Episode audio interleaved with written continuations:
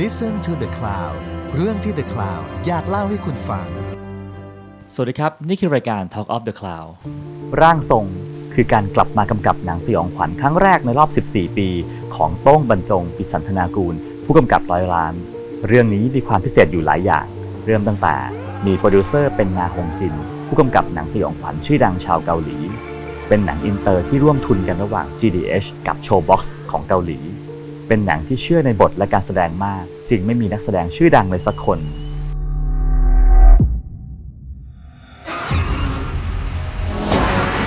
นี่คือการยกระดับมาตรฐานหนังสยองขวัญไทยขึ้นไปอีกขั้น ในจุดที่ยังไม่เคยมีเรื่องไหนไปถึง และว่ากันว่า นี่คือหนังเรื่องที่ดีที่สุดในชีวิตของโต้งบรรจง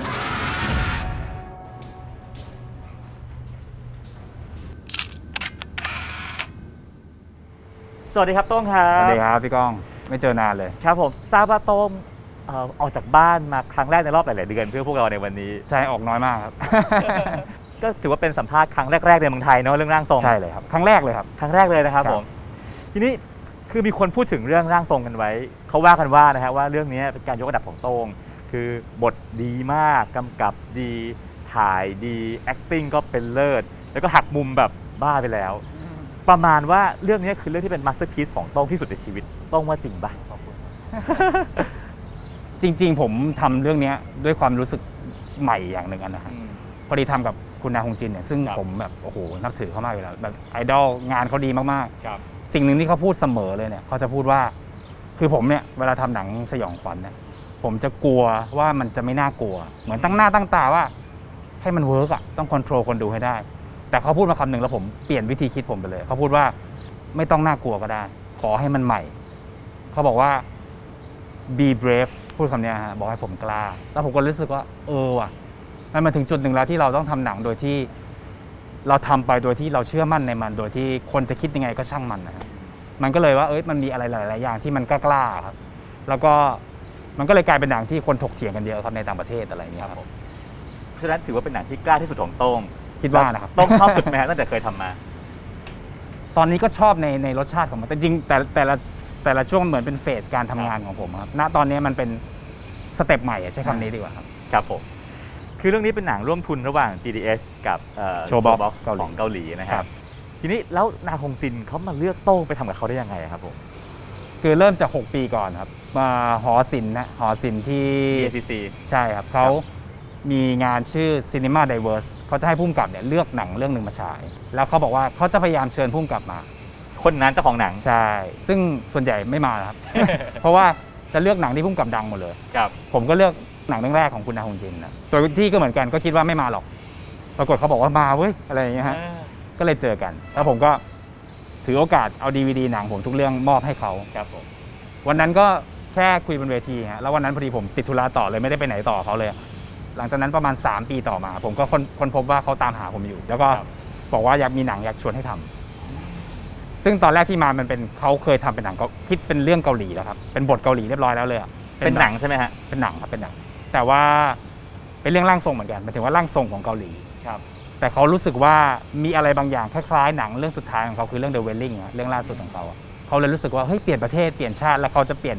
หน้าที่เป็นโปรดิวเซอร์ครั้งแรก แล้วเขาเขาก็เลยนึกถึงผมอะครับผมอืม ก็คือว่าเรื่องเนี้ยเขาก็มีมีเหมือนมีโจทย์อยู่ก้อนหนึ่งที่มอบให้โต้งเอาไปทำใช่โจทย์ที่ให้โต้งมามีอะไรบ้างครับ ก็เขาไม่บอกเขาไม่พูดอะไรมากเลยครับ ส่งเรื่องมา แล้วก็บอกว่าเป็นทรีทเมนต์ใช่เป็นทรีทเมนต์ก็ประมาณ 30 กว่าหน้าเนี่ยครับ แล้วก็บอกว่าให้ you ลองอ่านแล้วให้ you ทำเป็นหนังไทย ตอนแรกผมก็นึกว่าแค่ localize หมายถึงว่าแค่แปลงเป็นไทยแค่นั้นเองอะไรอย่างเงี้ยแล้วเท่านั้นแล้วมันมีโจทย์แบบ เช่นต้องฉายอินเตอร์ให้ได้นะ ต้องทำเงินต้องอะไรมีอีกไหมฮะไม่มีเลย ไม่มีเลยครับเขาก็ปล่อยเราเต็มที่เลยครับ ตอนแรกผมนึกว่าแค่แปลงเป็นไทยเท่านั้นด้วยซ้ำฮะผมก็เลยก็แปลงบริบทใส่แนวคิดเพิ่มไปบ้างอะไรเงี้ยแต่เขาบอกว่าแล้วแล้ว comment บทครั้งแรกอะครับเขายิงหลายจุดซึ่งมันเป็นจุดที่เป็นเรื่องเก่าเขาด้วย ผมว่าเอ้ยอย่างนี้ไม่ได้แปลว่าให้เราแปลงเป็นไทยนี่หว่า ให้เรา develop ได้เลยอะไรอย่างเงี้ยเราก็เลยเติมเยอะมากเลยครับแต่ละผมบอกเขาก่อนว่า ขอรีเสิร์ชก่อนเพราะว่าเรื่องร่างทรงนี่เป็นเรื่องที่ไกลตัวผมมากๆไม่รู้จักเลยอะไรอย่างเงี้ยก็เลยแบบรีเสิร์ชเรื่องร่างทรงเกาหลีร่างทรงไทยด้วย ร่างทรงเกาหลีคือดูพวกสารคดีอะไรพวกเนี้ยครับ แล้วก็ความรู้สึกแรกคือรู้สึกเข้าใจแล้วทำไมเขาชวน เพราะว่าหลาย ๆ อย่างของไทยเกาหลีมันดันคล้าย ๆ กันนะครับหมายถึงว่าอาการของคนที่ร่างทรงจะมาเข้านะ อะไรอย่างเงี้ยมันเหมือนกันจนตกใจเลยครับ แล้วผมก็พอเดินทางไปเรื่อย ๆ แล้วรู้สึกโอ้โหโคตรน่าทำเลยเพราะว่ามันมีอะไรให้สำรวจเยอะมาก ทีนี้แปลว่าโต้งก็ต้องเติมบางอย่างเข้าไปเอง ใช่สิ่งที่ใช่ โต้งเติมเข้าไปในเรื่องเนี้ยคืออะไรบ้าง ๆ ใหญ่ที่สุดน่าจะเป็นสิ่งที่หลายคนน่าจะเห็นในตัวอย่างกันแล้วนะครับ ก็คือเรื่องว่า ความเชื่อเรื่องผีของคนอีสาน ที่เชื่อว่าผีมีในทุกสิ่งทุกอย่างครับผมแล้วเราก็ไปเจอแบบว่าคล้ายๆ แบบวิทยานิพนธ์อะไรพวกนั้นนะครับที่เขาพูดเรื่องความเชื่อเรื่องผีซึ่งจริงๆมันเป็นความเชื่อตั้งแต่โบราณแหละเรื่องการนับถือลัทธินับถือผีครับอนิมิซึมอะไรพวกนั้นนะฮะครับแล้วเราก็เลยศึกษาไปอย่างจริงจังนู่นนี่ว่าเอ้ยเออว่ามันก่อนจะมีศาสนามนุษย์เราเป็นอย่างนี้แต่ไหนแต่ไรแล้ว แต่ว่าไทยเนี่ยมันยังมีอยู่แล้วก็ผสมผสานมากๆคือสิ่งที่บันดาลใจผมอีกอย่างหนึ่งตอนรีเสิร์ชคือ ประเทศไทยนี่เป็นประเทศที่โอ้โหที่สุดแห่งการรวมศรัทธาความเชื่อฮะผมยืนอยู่จุดเนี้ยผมมองไปตรงเนี้ยเห็นวัดไทย ครับเห็นโบสถ์คริสต์เห็นวัดจีน เห็นพญานาคโอ้โหแบบโดยเฉพาะอีสานเนี่ยมันแบครับบ เป็นที่ที่แบบโอ้โห rich เรื่องความเชื่อมากๆผมเลยรู้สึกว่าเออนี่แหละคือหนังเราอะมันคือประเทศชาติที่รวมอะไรเต็มไปหมดเลยอะแล้วหนังเรื่องนี้มันจะตั้งคำถามด้วยว่าเออแล้วสิ่งที่คุณเชื่ออยู่มันคืออะไรวะอะไรอย่างเงี้ย อืมเพราะฉะนั้นแค่โจทย์บอกว่า เปลี่ยนจากผีที่เป็นคนเท่านั้นกลายเป็นทุกสรรพสิ่งเนี่ยโจทย์ก็น่าจะมันมากนะใช่ใช่ใช่ก็คือ สิ่งที่มาเข้ามิงอะอันเนี้ยเปลี่ยนไปจากบท original เลย อ่เพราะว่ามันมีความเชื่อแบบอีสานใส่เข้าไปเยอะมาก อืมครับผมทีนี้พอถึงตอนช่วงทำบทนะฮะมันมีความคิดว่าเรื่องนี้ต้องไปฉายเกาหลีว่ะต้องเป็นหนังอินเตอร์ว่ะต้องทำบทให้อินเตอร์ไหม ผมไม่คิดถึงเลยครับ เอาจริงหนังทุกเรื่องของผมเนี่ยตั้งแต่ชัตเตอร์เนี่ยครับ ถึงแม้ว่าเมื่อเสร็จแล้วมันจะเดินทางของมันน่ะอืม ไปไกลมากๆจนเกินเกินกว่าที่เราคิดด้วยซ้ำนะฮะแต่ทุกครั้งที่ผมทำผมคิดแค่สิ่งที่เรารู้อะครับที่เราจะคิดแค่ว่าทำยังไงให้เวิร์กที่สุดณคนไทย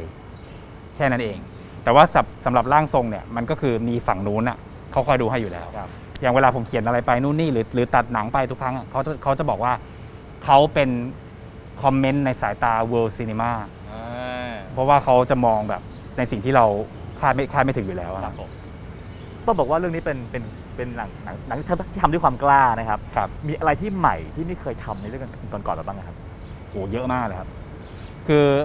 ผมทำหนังผีมาค่อนข้างเยอะใช่ไหมครับครับทุกคนก็น่าจะดูกันมาบ้างอะไรเงี้ยมีช่วงที่ทำหนังผีชัตเตอร์และแฝดมาเนี่ย ผมก็เบื่อมีเขาเริ่มสู่เบื่อ เบื่อถึงขั้นว่าดูยังเบื่อเลยครับคือรู้สึกว่าหนังผีช่วงนั้นเป็นช่วงแข่งกันมีhigh concept ว่าผีจะโผล่ที่ไหน มีวิกผมโต๊ะเตอะอะไรพวกนี้ใช่ไหมฮะแล้วเราก็เบื่อมาก พอผ่านมาหลังๆฮะเราเริ่มเจอว่าหนังผีฝั่งอเมริกันเนี่ยมีความแปลกใหม่ขึ้นเยอะโดยเฉพาะการสร้างสร้างบรรยากาศ คือเป็นหนังผีทุกพวกพวกนี้จะไม่เน้นเรื่อง high concept เลยครับ จะเน้นการสร้างบรรยากาศที่ unique มากๆ และแปลกใหม่มากๆ อย่างเช่นเรื่อง Hereditary อะไรเงี้ยฮะครับซึ่งผมแบบ เฮ้ย ผมกลับมาชอบหนังผีอีกครั้งว่ะกลัวมากๆ อะไรอย่างเงี้ยเลยฮะ แล้วก็มีหนัง The Wailing ของคุณนาฮงจินนี่แหละ ซึ่งตอนดูเรายังเรากลัวมากแล้วเรายังรู้สึกว่า เฮ้ย เราจะนิยามหนังเรื่องนี้ว่าอะไรวะ คือมันทั้งลึกลับทั้งเทรลเลอร์ทั้งผีทั้งอะไรก็ไม่รู้เลยอะแล้วมันมันแต่บรรยากาศมันแบบแปลกใหม่มากๆ แล้วมันสร้างให้เราขนลุก โดยที่ไม่ต้องไม่ต้องเอาพล็อตมาขับเคลื่อนอะไรมากมายอย่างเงี้ยครับผมก็เลยรู้สึกว่า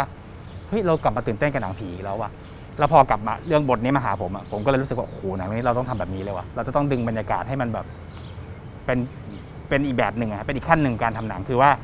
ค่อยๆ สร้างความน่ากลัวด้วยการสร้างโลกของมันให้เป็นตุเป็นตาให้มากที่สุด โดยที่ไม่ต้องเอา ไม่ต้องให้พล็อตมันขับเคลื่อนไปอย่างแบบ ตั้งหน้าตั้งตาจะแบบเดินเรื่องเดินเรื่องเดินเรื่องจะไม่ใช่ยุคนั้นของการทำหนังของผมแล้วอะไรอย่างเงี้ยครับ คือเหมือนสร้างโลกนั้นให้มีจริงใช่แล้วก็ให้ใช่บรรยากาศในแต่ละฉากมันขับเน้นใช่ขึ้นมาใช่คือมันต้องน่ากลัวด้วยด้วยสิ่งที่อยู่ทั้งเรื่องครับไม่ใช่แค่พล็อตมามาหักตรงนี้ตรงนี้ตรงนั้นอะไรอย่างเงี้ยครับ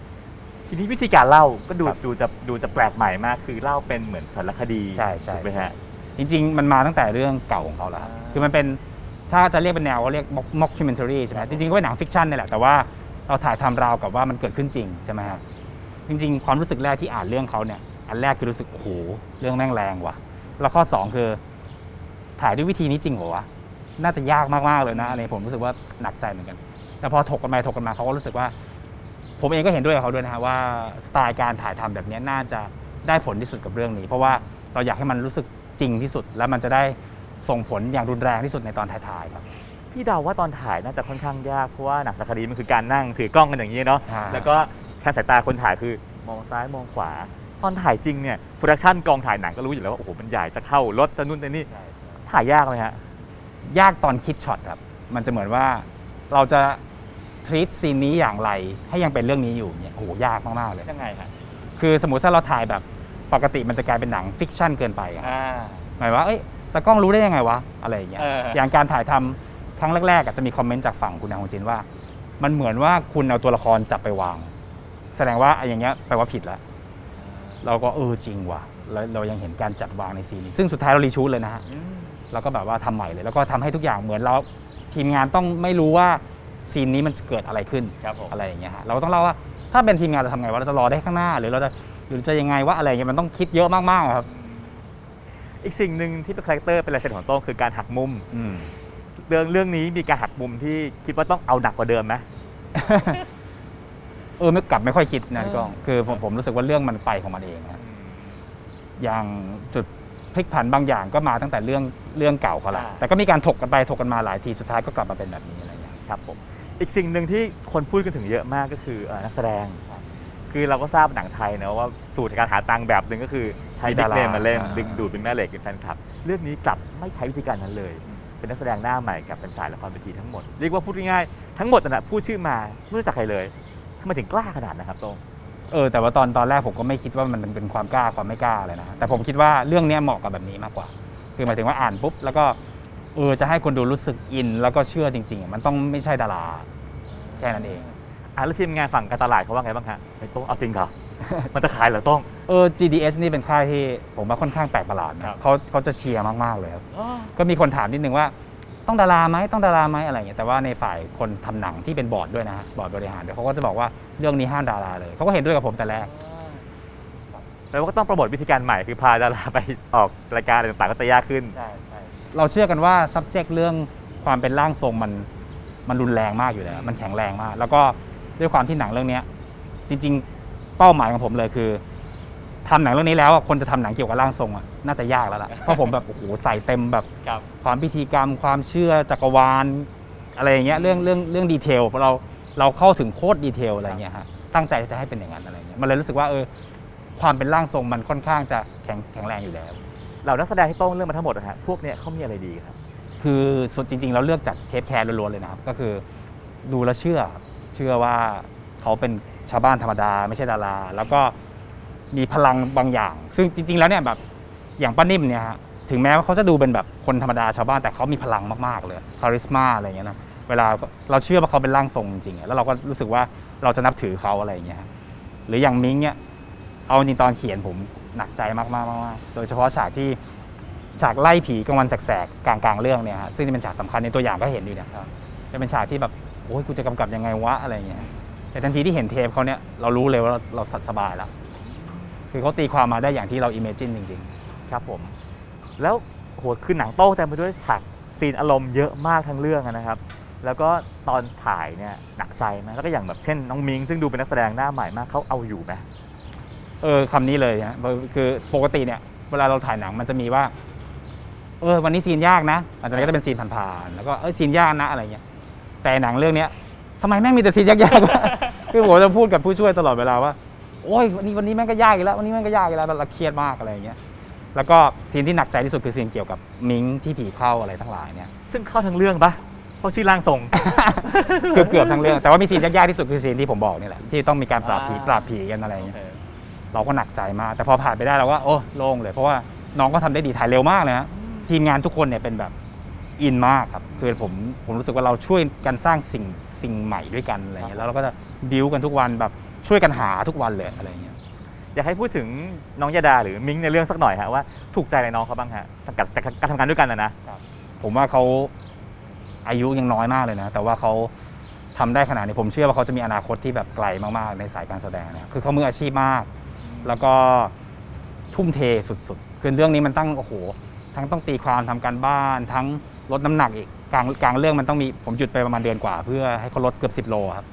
เพื่อที่ตอนท้ายจะได้ต่างกันคนละคนตอนแรกตอนแรกผมให้เพิ่มน้ำหนักก่อนให้มีแก้มแล้วก็เราจะได้ลดไหวหน่อยไม่งั้นก็จะยิ่งผอมไปกันใหญ่แล้วก็ขนาดผอมลงไป 10 โล แต่ฉากแต่ละอย่างต้องใช้กำลังสูงมากอะครับ คือผมจะถ่ายแบบสมมติถ้าถามผมจะถามเขาว่ายังไหวอยู่ไหม ถ้าเขาบอกไม่ไหวแล้วเนี่ยแปลว่าไม่ไหวจริงๆ เพราะเขาใส่เต็มให้เราทุกเทคเลยอะอะไรอย่างเงี้ยฮะ แล้วพออะพอทำทำหนังเสร็จแล้ว ก็มีการเรียกว่าต้องไปให้คุณนาคงจินช่วยช่วยดูบ้างครับครับเขาช่วยอะไรโต้งบ้างครับ เรื่องนี้ อย่างที่บอกเขาจะพูดว่าเขาจะให้คอมเมนต์ในในทางทางเหมือน world cinema เหมือนเขาบอกว่า international audience เขาจะพูดเขาย้ำตลอดเวลาอย่างเงี้ยครับครับ คือสิ่งหนึ่งที่ยากของหนังเรื่องนี้คือเกิดโควิดขึ้นใช่ไหมครับทำให้เขาบินมาไม่ได้เลย คือการที่เขาไม่อยู่ในกองเลย มันก็เหมือนเป็นการเดาใจพอสมควรนะว่าเอ๊ะเห็นตรงกันเปล่าวะอะไรเพราะว่าเขาปล่อยอิสระพอสมควรนะเขาไม่ดู shot list ด้วยซ้ำอะ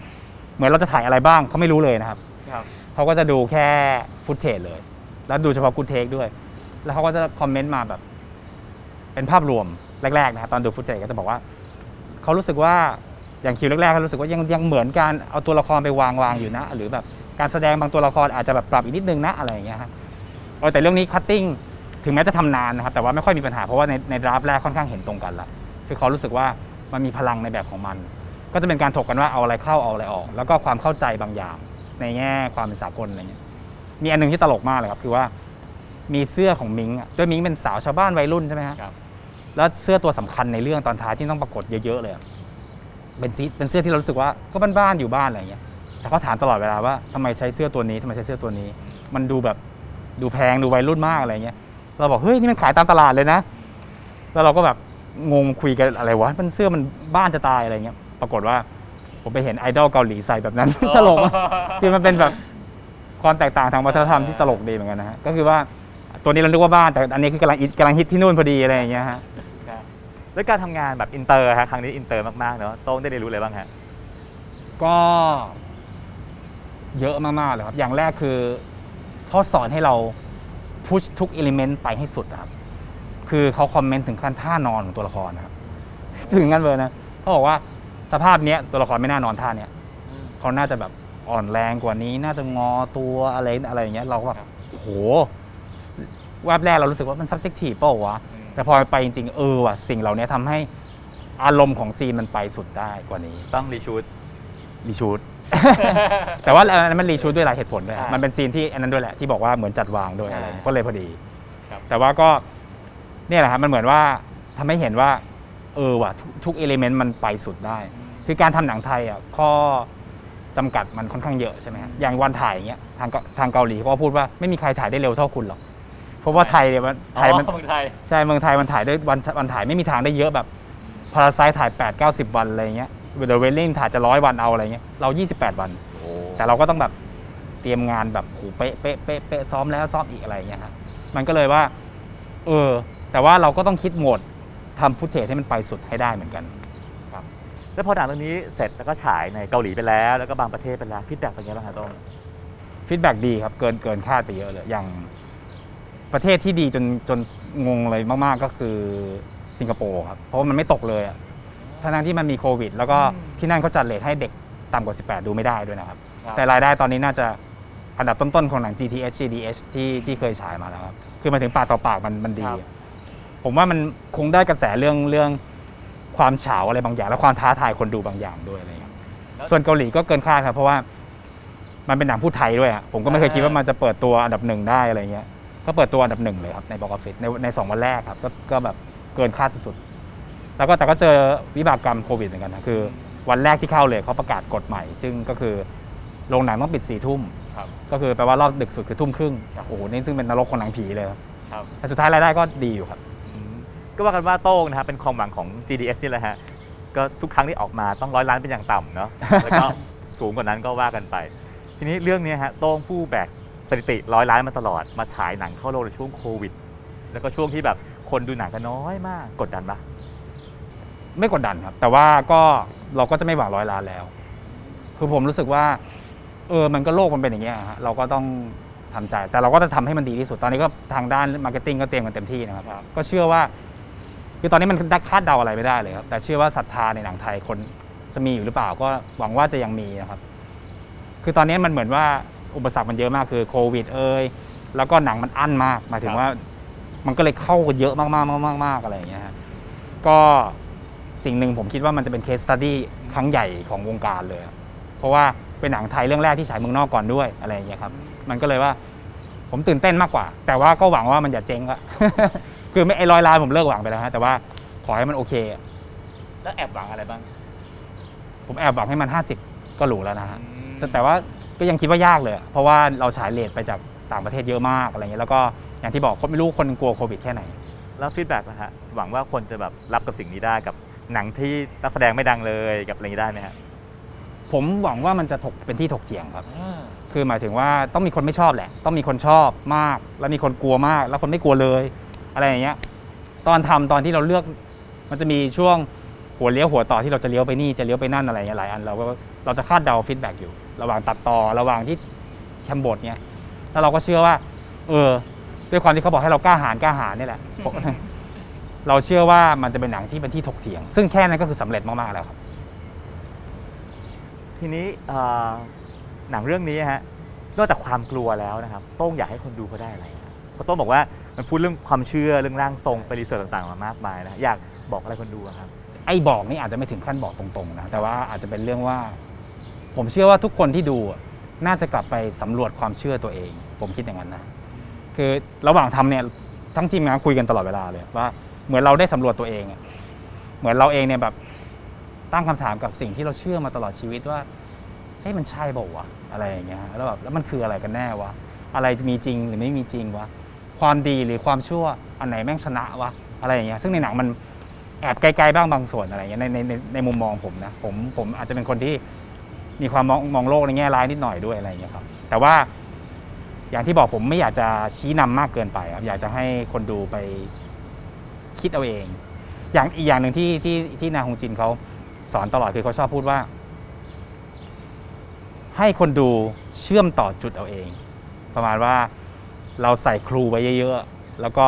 ไม่ต้องไปทำให้มันชัดมาก คือหนังเก่าๆผมเนี่ย มันจะเน้นการเล่าเรื่องที่แบบ เอาคนดูให้อยู่ณตรงนั้นเลยใช่ไหมครับมันก็เลยค่อนข้างชัดเจน เคลียร์อะไรเงี้ย แต่เรื่องนี้มันคือว่าเขาพูดตลอดเวลาว่า let the audience connect the dots by themselves อะไรเงี้ย ซึ่งผมว่าเอ้ย อันนี้หนุกว่ะ มันมันเราไม่เคยทำแล้วเราก็ตื่นเต้นที่จะทำอะไรแบบนั้น ครับผม อะ มาถึงคำถามสุดท้ายนะครับ คือหนังก็กำลังจะเข้าโรงในอีกไม่ไม่นานนี้ แล้วก็เรื่องนี้ก็ก็ตามสายโต้งนะมีความน่ากลัว มีการหักมุม มีต่างๆ มากมาย โต้งอยากบอกอะไรคนดูสักหนึ่งอย่างก่อนเดินเข้าไปในโรงบ้างครับ ก็เปิดใจให้กับหนังไทยรสชาติใหม่แล้วกัน ผมเชื่อว่ามีหลายอันที่เป็นรสชาติใหม่ ๆ ที่ไม่ใช่หนังผีที่คนไทยเคยดูมาอะไรอย่างเงี้ยครับมันอาจจะมีส่วนผสมบางอย่างที่แปลกแปลงนิดนึง เพราะมันเป็นเป็นการผสมระหว่างผมกับคุณนาฮงจินด้วย แล้วก็หลาย ๆ อย่างมันเลยว่าเฮ้ยมันอาจจะไม่รู้สึกไทยขนาดนั้น หรืออาจจะแต่จริงมันก็ไม่ใช่เกาหลีด้วยนะอะไร มันจะมีความ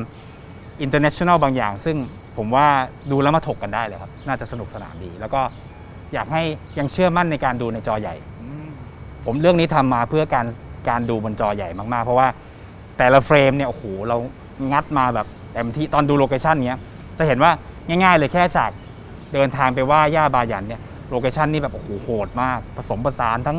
จริงๆผสมหลายที่มากเลยครับ ขึ้นเขาลงถ้ำอะไรอย่างเงี้ยเต็มไปหมดอะไรเงี้ยคืออยากจะให้ โลกของหนังเรื่องนี้มันพิเศษพิเศษสุดนะครับ แล้วก็จะเห็นผลเมื่อจอมันใหญ่จริงครับผมเพราะฉะนั้นก็ปลายตุลาคมนี้ใช่ครับพบกับร่างทรงได้ในโรงภาพยนตร์ๆครับผมนะครับผมก็ขอให้ได้รับ feedback ที่ดีมากมายทั้งเงินทั้งกล่องขอบคุณมากเลยครับครับผมงั้นก็ขอบคุณโต้งมากนะครับขอบคุณครับสวัสดีครับ ติดตามเรื่องราวดีๆ และรายการอื่นๆจาก The Cloud ได้ที่ readthecloud.co หรือแอปพลิเคชันสำหรับฟังพอดแคสต์ต่างๆ